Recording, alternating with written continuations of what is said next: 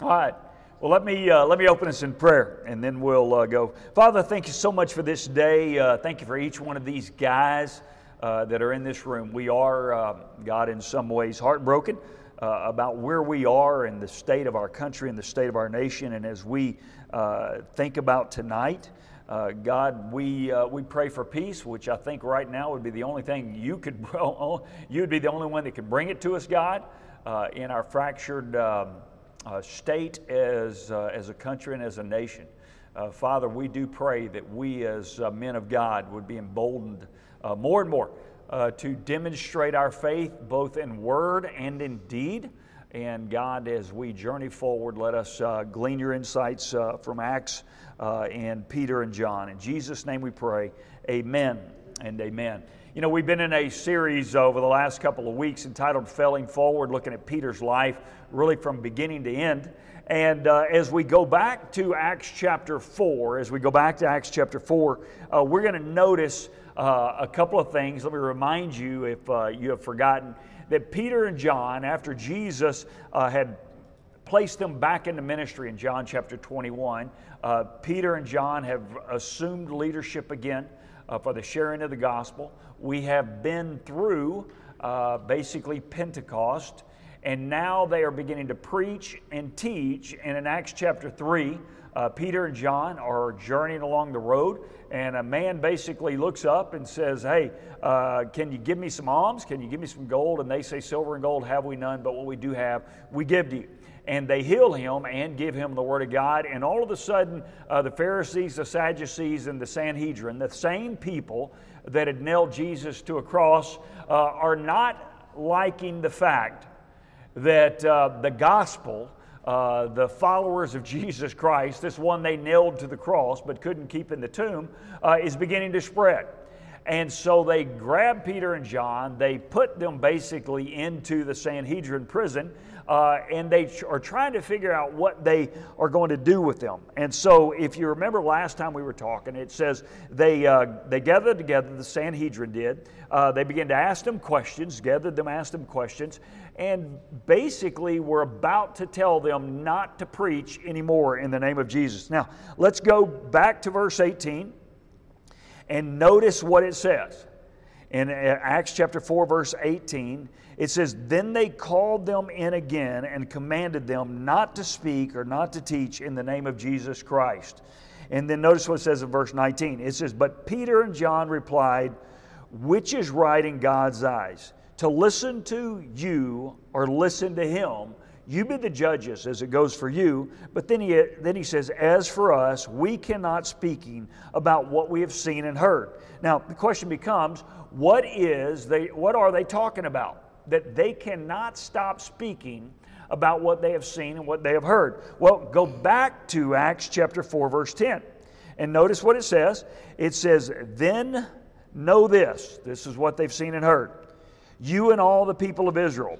It is by the name of Jesus Christ of Nazareth, whom you crucified, but whom God raised from the dead, that this man stands before us healed.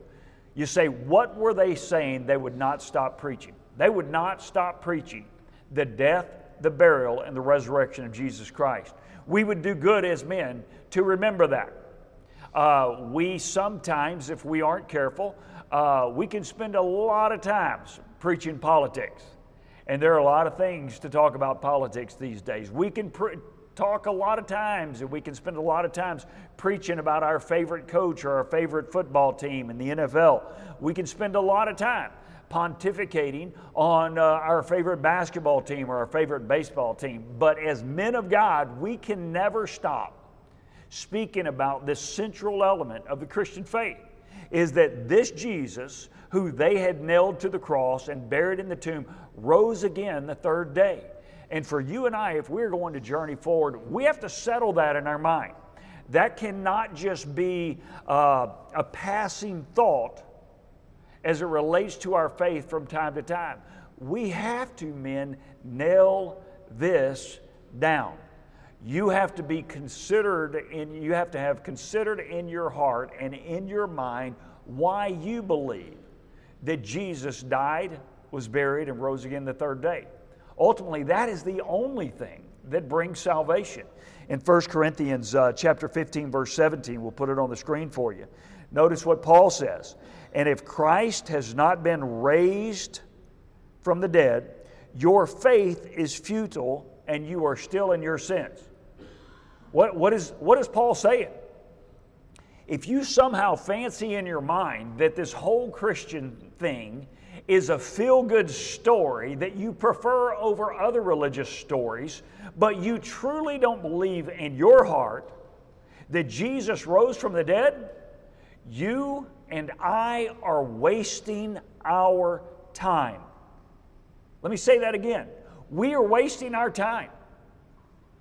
What we talk about, as good as it feels on Sunday, when we talk about the amazing grace of God, when we sing about grace, grace, God's grace, grace that is greater than all of our sins, if Jesus didn't rise from the grave, that's a bunch of hooey, guys.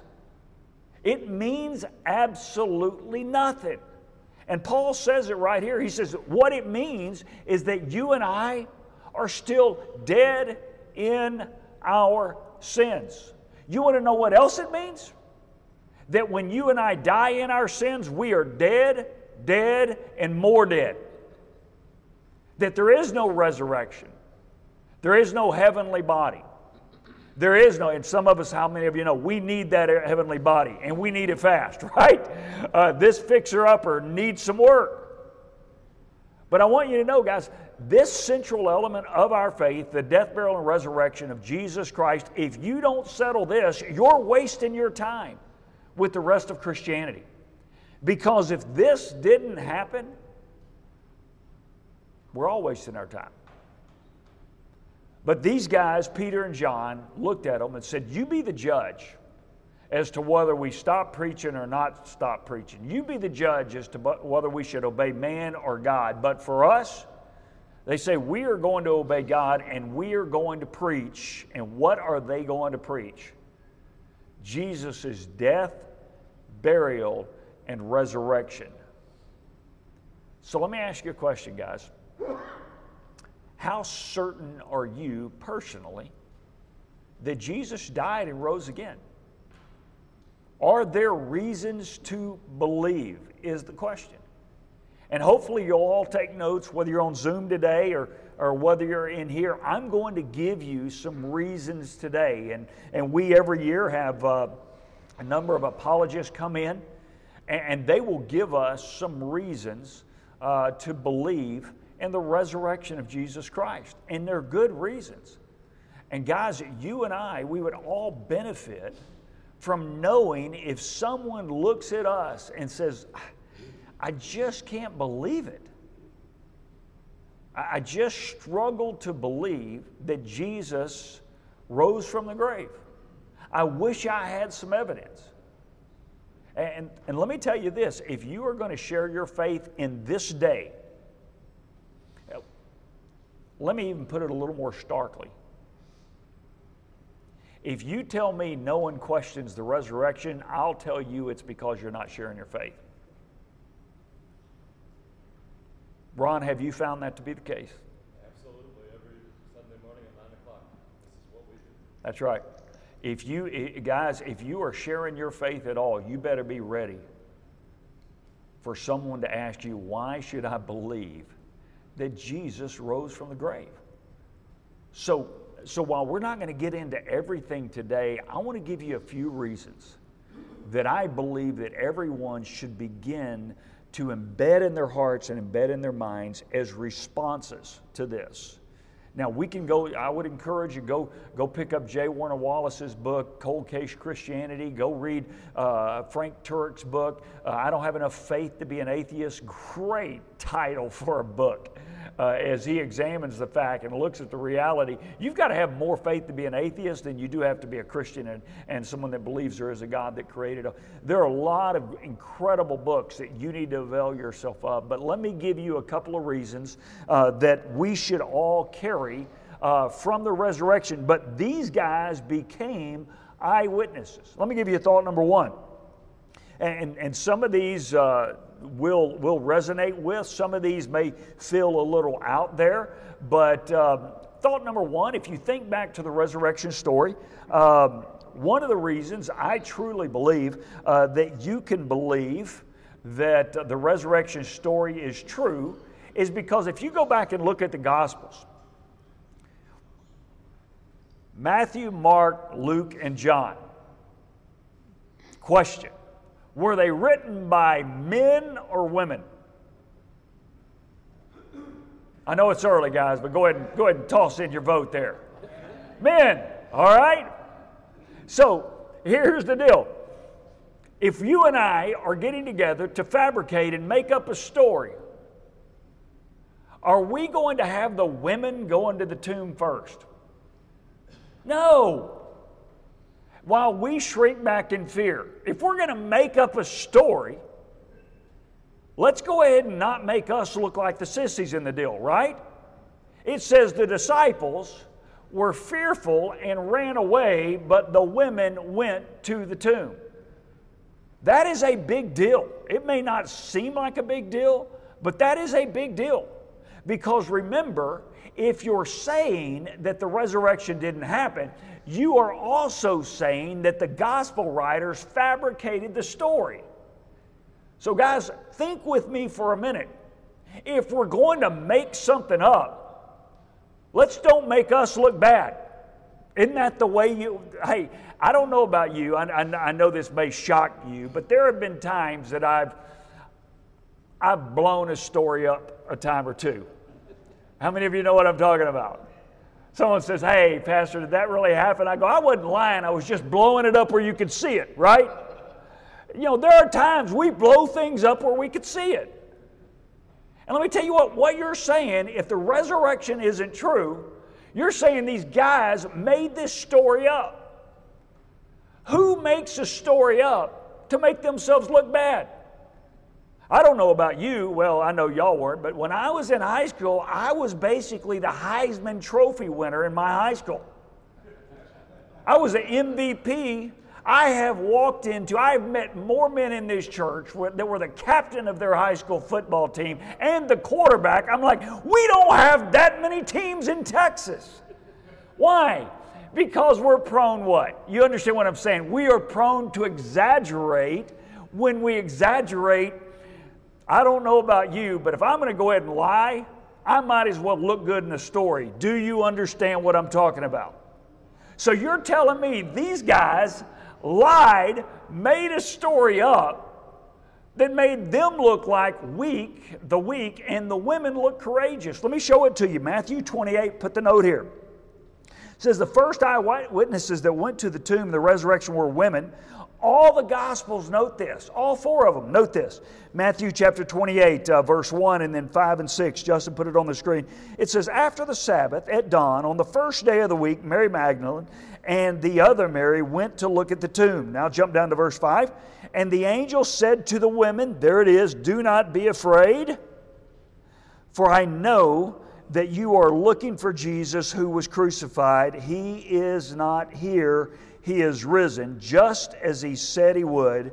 Come and see the place that he, was, he laid. Now, if you don't know anything about women in that society, and this I'm not making this up, uh, the disciples, they were the men, uh, they were fearful and fled.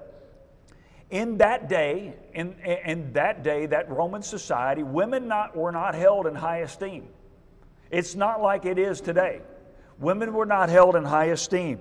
Um, in the Greco Roman culture, uh, a woman's testimony, all right, the Greco Roman culture, a woman's testimony was not even admissible in court. That's how they saw her as an individual. Is that a woman's testimony was not even admissible in court. That's the Greco Roman society. Now you bring it down to the Sanhedrin and, and the Jewish circles. Um, it took the testimony of two women to equate to the testimony of one man. They were considered a half a person in the court of law. So if you and I are going to fabricate a story, we're not sending the women first, right? We might look around and select, hey, uh, uh, as we look at the disciples, we're going to say, all right, Peter, how about this? You go to the tomb first, but you, you actually beat us because we stopped by to pick up clubs to beat back the Roman soldiers, and so and so had to go get some, blood, uh, some gloves because we're going to roll away the stone. That's the kind of story we're going to make up. We're not going to say the women were there because in that society, the women were not viewed highly.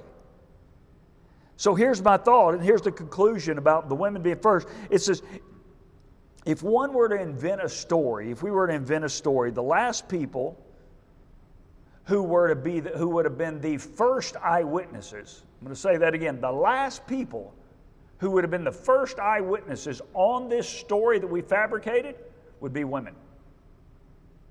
We might have even made up some phantom men, but I will promise you they would have been men. So that's the first reason you and I can believe in the resurrection of Jesus Christ. Let me give you a second one. There was some accompanying transformation of some unbelieving folks and some doubters. Namely, remember Thomas? Thomas, I will not believe until I see. I will not believe at all until I know. Thomas, John chapter 20, verse 24. This is the one we refer to as Thomas, who is the doubter, or doubting Thomas. Here's what it says in John chapter 20, verse 24. It says, Now Thomas, also known as Didymus, one of the twelve, was not with the disciples when Jesus came to them. So the other disciples told him, We have seen the Lord. But he said to them, Unless I see the nail marks in his hands, and put the, my finger uh, where the nails were, and put my hand into his side, I will not believe for myself. Verse 26 A week later, his disciples were in the house again, and Thomas was with them. Though the doors were locked, Jesus came in and stood among them and said, Peace be with you.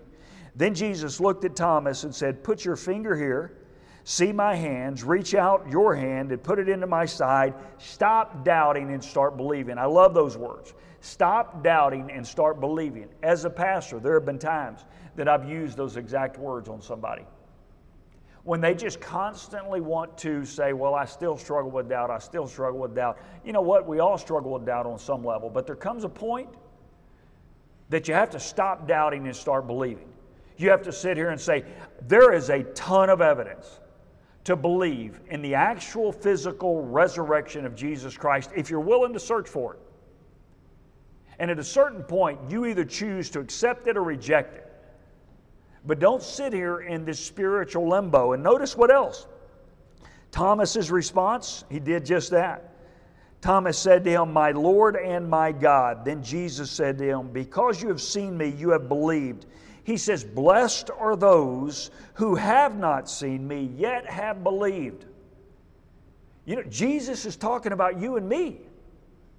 Those of you on the Zoom call and listen to this podcast later, Jesus is talking right there in his conversation with Doubting Thomas. He's talking about you and me, right? Jesus looks at Thomas and he says, Blessed are you, Thomas, because you get to see for yourself. But listen to those words. He says, Because you've seen me. Blessed are those who have not seen and yet have believed. He says, We're actually more blessed than Thomas. Why?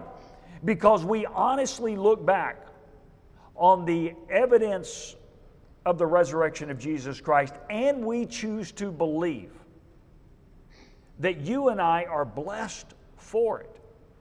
As we think about other doubters, uh, here's another skeptic, James, the brother of Jesus. How many of you know James, the brother of Jesus, was a doubter? Man, he absolutely doubted. As a matter of fact, if you go look in John chapter 7, verse 5, we'll put it up on the screen. Uh, James, the brother of Jesus, was an absolute skeptic early in Jesus' ministry. In John chapter 7, verse uh, 5, it says, For even his own brothers did not believe him. Therefore, Jesus just told them, My time is not yet here. In other words, they didn't believe him and they, they were wanting him to do all these miracles and prove himself. And he goes, You know, it's not my time yet. But now if you jump forward to 1 Corinthians chapter 15 verse 7, it says then he appeared also to James, then to all the apostles, and last of all Paul says he appeared to me also, one who is abnormally born. So you take James the brother of Jesus who went from being a skeptic to a follower of his brother. Why does that happen? Think about it, and let me just put it in some crass terms, guys. How many of you have a brother? How many of you have a brother that you've thought from time to time, he's a nut job? All right. What, what if your brother came into you and said, Hey, by the way, I'm the Messiah? I am the Son of God. You're smiling, right? You would look at your brother and go, Yeah, that's funny. And then you would probably encourage them, they have medication for this, right?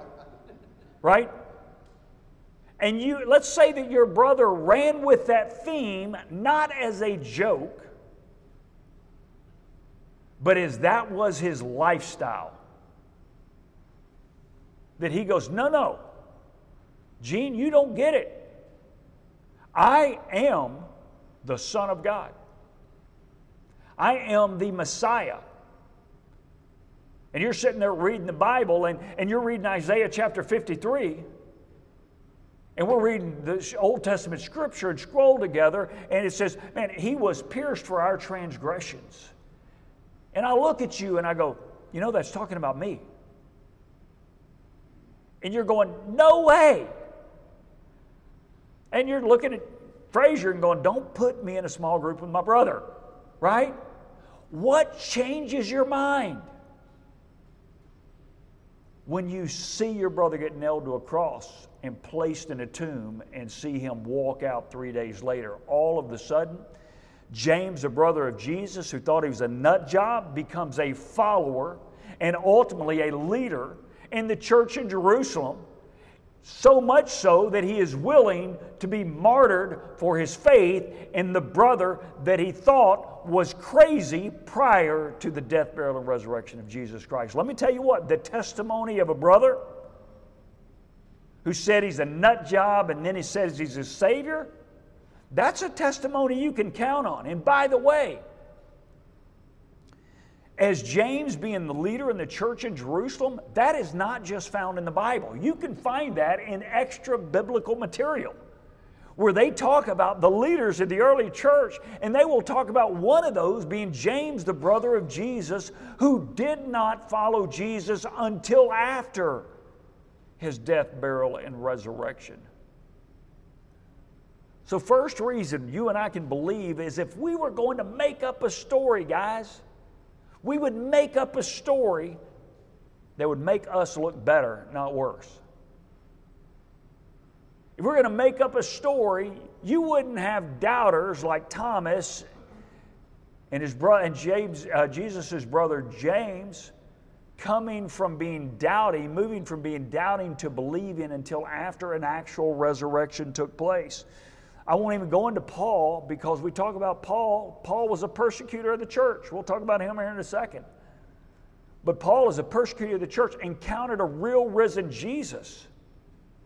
Guys, if we are going to move forward and fail forward in our faith, we have to be like Peter and John. We have to settle the reality and the idea that the death, burial, and resurrection of Jesus actually did happen.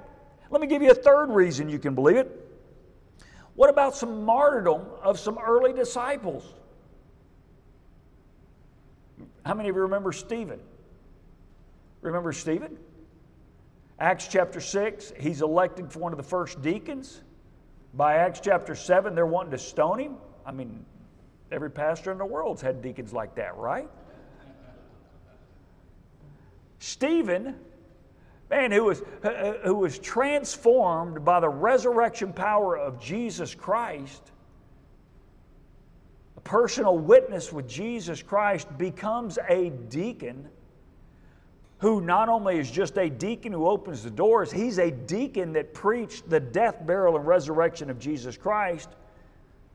Is being called upon to recant. Go to, go to Acts chapter 7, verse 54. It says, when the members of the Sanhedrin, same dudes, right? The Sanhedrin, the same folks that nailed Jesus to a cross but couldn't keep him in the tomb, are now calling uh, the ones we're talking about, they're holding Peter and John. They say, Don't preach in the name of Jesus Christ again. They go, You be the judge, whether we got, obey God or man. And now notice this is Stephen. He's back in front of the Sanhedrin, and I want you to know the power of the Sanhedrin because of the resurrection of Jesus Christ is slipping through their fingertips and they know it. It's slipping through their fingertips and they know it. So look at what it says in Acts chapter 7, verse 54. It says, When members of the Sanhedrin heard this, they were furious and gnashed their teeth. Uh, but Stephen, full of the Holy Spirit, looked up into heaven and saw the glory of God and Jesus standing at the right hand of God. Look, he said, I see heaven open and the Son of Man standing at the right hand of God. At this, they covered their ears and began yelling at the top of their vo- voices, and they rushed him and dragged him out of the city and began to stone him. Meanwhile, the witnesses laid their coats at the feet of a young man named Saul, who would later become Paul in two chapters. While they were stoning him, Stephen prayed, Lord Jesus, receive my spirit. Then he fell on his knees and he cried out and he said, Lord, do not hold this sin against them. When he said this, he fell asleep. Now, notice what he rose, what he focused on. What carried him through what he was about to endure was that he saw a risen Jesus. Let me tell you what, that matters. Not only did you see doubters like Thomas and uh, doubters uh, like, uh, uh like, like James, the brother of Jesus, become believers, you see men that are willing to die Men are willing to die for a lot of things, but typically not a fabricated story. I'm going to say that again. Men are willing to die even for a lot of stupid things, but usually not for a made up story. Let me give you another one. What about James, the son of Zebedee?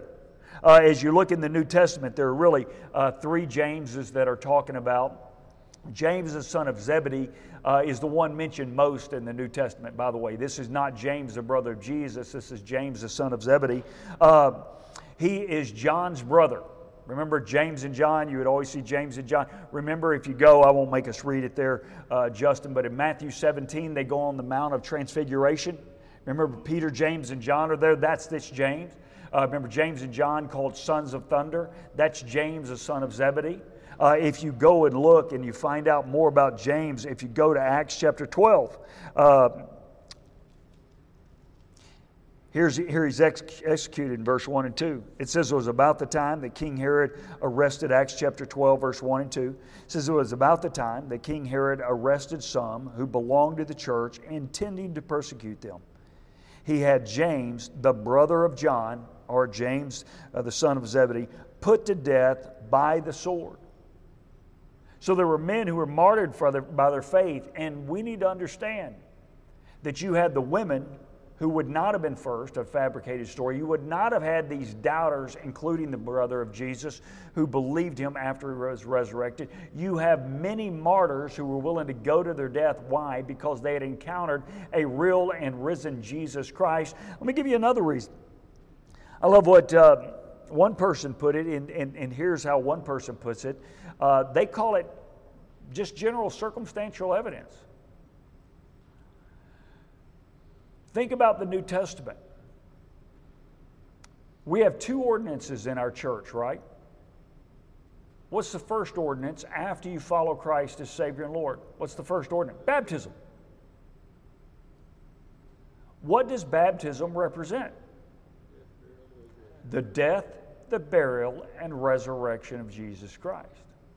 Now, that's not something you just go make up, right? It, let's, let's figure out a symbol for the death, burial, and resurrection of Jesus Christ, and someone says, oh, let's choose baptism. That's, that's actually not a bad reminder of the death, burial, and resurrection of Jesus Christ. Now, that's an implicit evidence, but it's one that speaks to us. What, what about the other ordinance of the church? What's it? Baptism? What's the other one? Y'all need to know this. Lord's Supper. What does the Lord's Supper represent? The bread represents the body of Christ that was given for us and nailed to the cross. The blood represents, uh, the juice represents his blood that was shed for us. Well, as you think about that, those are pretty powerful depictions of the sacrifice of Jesus that we carry for. Why would they choose those? Let me give you a third one. Why do we worship on Sunday? The day of the resurrection. Who were the first followers of Christ? They were all Jewish. So, why would you change as a Jew your time of worship? From sundown, basically Friday night, into Saturday, instead you start changing your worship to Sunday morning unless something significant didn't happen on Sunday morning. Now, now those are just implicit evidences that you're sitting there going, there was something that caused them to make that change. And guys, we need to come to that same idea that Peter and John had. I don't care what you say, but I will not stop preaching the death, burial, and resurrection of Jesus Christ. Why? Because without it, our faith and our futures are futile. And let me tell you what, without the death, burial, and resurrection, even some of these liberals who still want to pretend to be people of faith and they want to talk about the love of God. God loves everybody, God loves everybody, God loves everybody. The only reason a liberal can say even that is if there actually was a death, burial, and resurrection of Jesus Christ so God can overlook your sin and my sin to demonstrate His grace and love. So if someone doubts the resurrection, but they talk about the love of God, you're like, can I just tell you something? That makes absolutely zero sense. Because the only way we can really talk about the love of God is if there was a sacrifice of his son on the cross. Now, I will tell you, if you want to have a legitimate debate, after you've come to the point where you believe that Jesus actually physically was nailed to a cross, buried in a tomb, rose again the third day, if you want to have a, a, a real debate with them about the extent of the grace of God,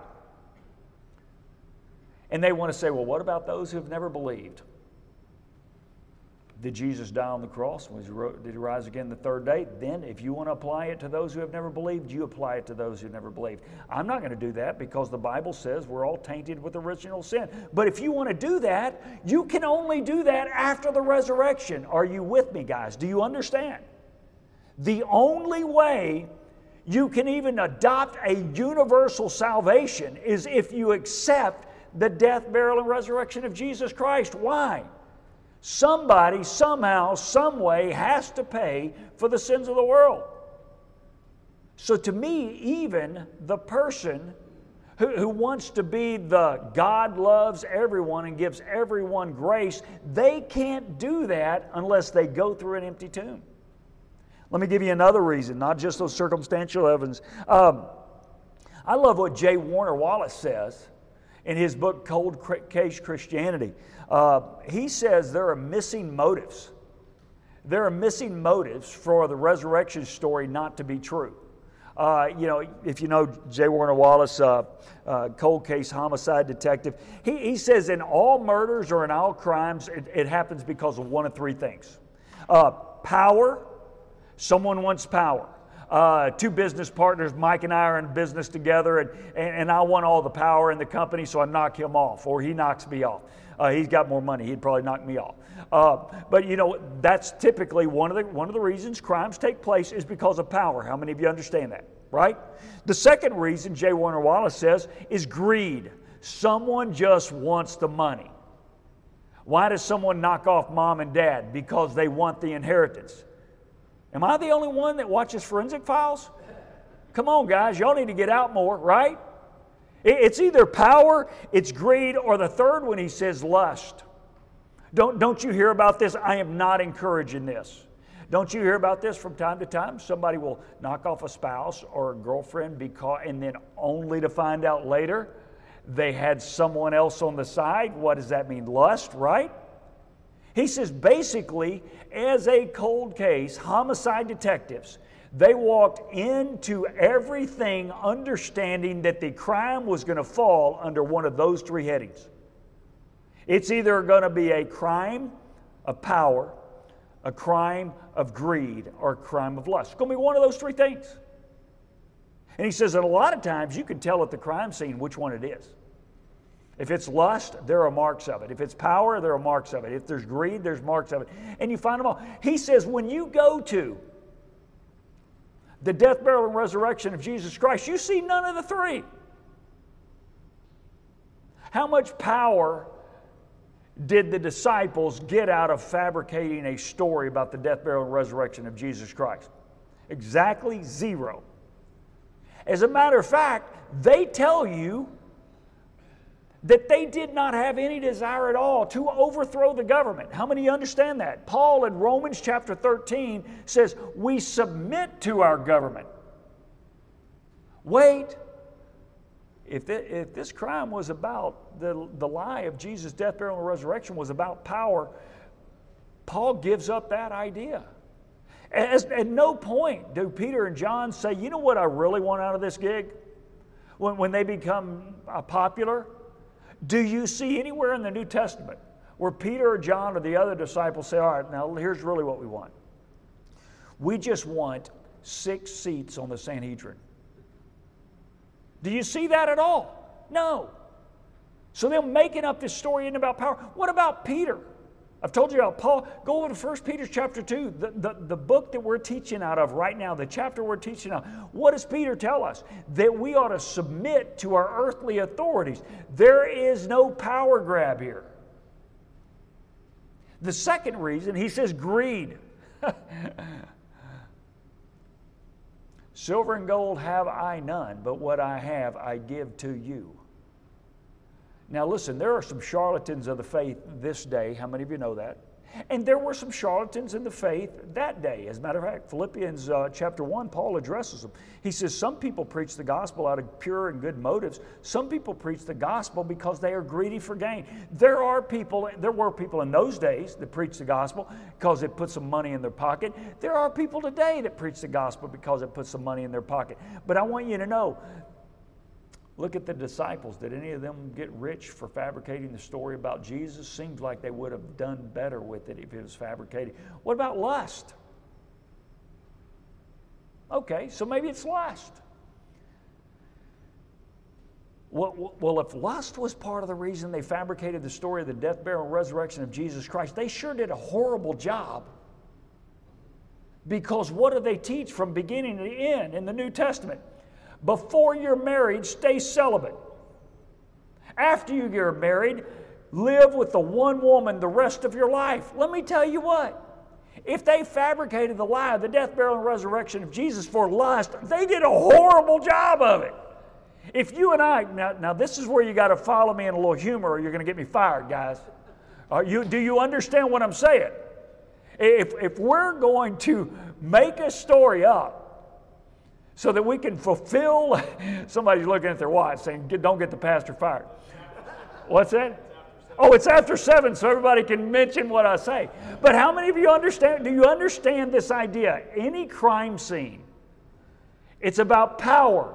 They said they didn't want power on earth. It's about greed. They said they didn't want money. It's about lust. Scripture is very clear that any intimate relations outside the bonds of one man, one woman is wrong. And guys, we have been judged by that standard since New Testament was written. And let me tell you what, if those early dudes fabricated this story and they told us to live that way, they did a horrible job. So, it's after 7. Huh? Just so you don't say anything incriminating. Just so I don't say anything incriminating. Do you want me to go on or you want me to save the rest of these for next week? All right, the number six. Ready? Y'all are gonna have to listen faster. Uh, what's that? Uh, enemy confirmation. Enemy confirmation. And, and, some of these now are not, not even my words. These are these are us. Historically speaking, if the enemies, all they had to do, all they had to do was to produce the body, right?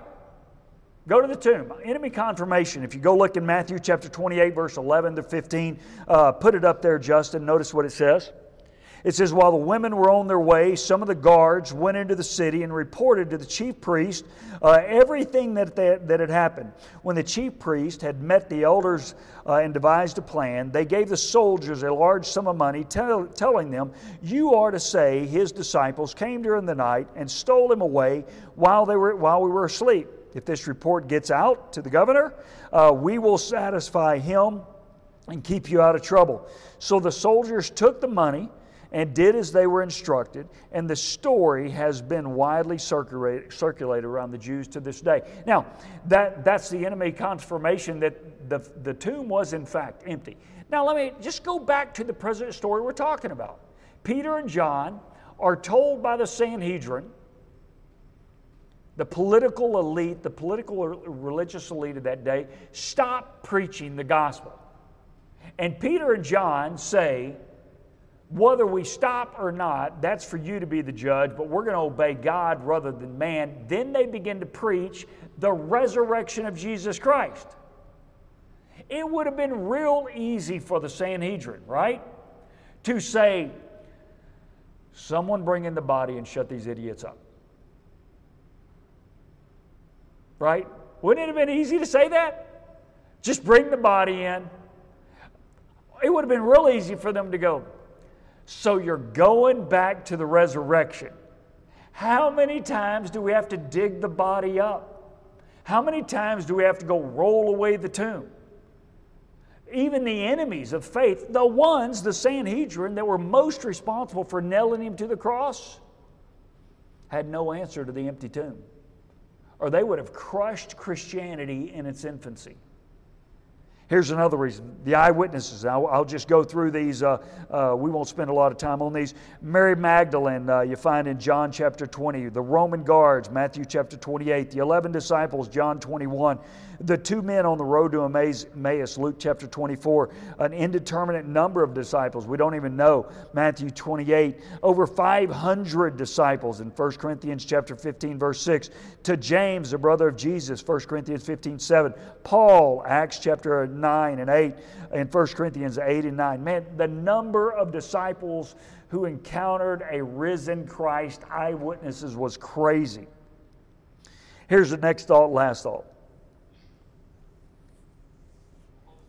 Is just nobody has ever been able to just simply eliminate the simple facts of the resurrection of Jesus Christ. Jesus was, in fact, nailed to the cross. I want you to know not only do you have biblical literature, you have extra biblical literature that absolutely affirms that a man named Jesus was nailed to the cross. That he was buried in a tomb. You have both biblical and extra biblical literature that says he was placed in a tomb. You have biblical literature and extra biblical literature that says there was an empty tomb. You have biblical literature and extra biblical literature, non biblical literature, that said the disciples believed they encountered a resurrection Savior. You have all of that. So, for you and for me, when you add all of that up, are we willing to, regardless who our next president is, to boldly preach Jesus and Him crucified, buried in a tomb, and rising again the third day. Because, boys, if we aren't, our faith is futile. Let's pray. God, thank you so much for this day. God, thank you for an opportunity to get fired up today about the reality that, that, that if this story wasn't true, if this story was fabricated and falsified and made up, that no man in the right mind would have made it up like this. And the only explanation for all the evidence is that Jesus Christ, your Son, did die, was buried, and did rise again the third day, that whosoever believes in him would not perish, but would have everlasting life.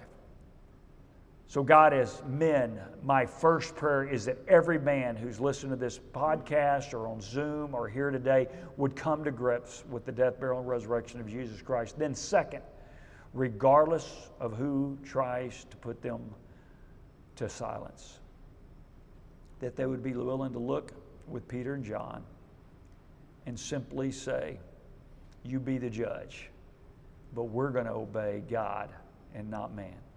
In Jesus' name we pray. Amen and amen. God bless you guys. Y'all have a great day. Walk out of here in the power of the resurrection. Good seeing you guys. Y'all have a great day.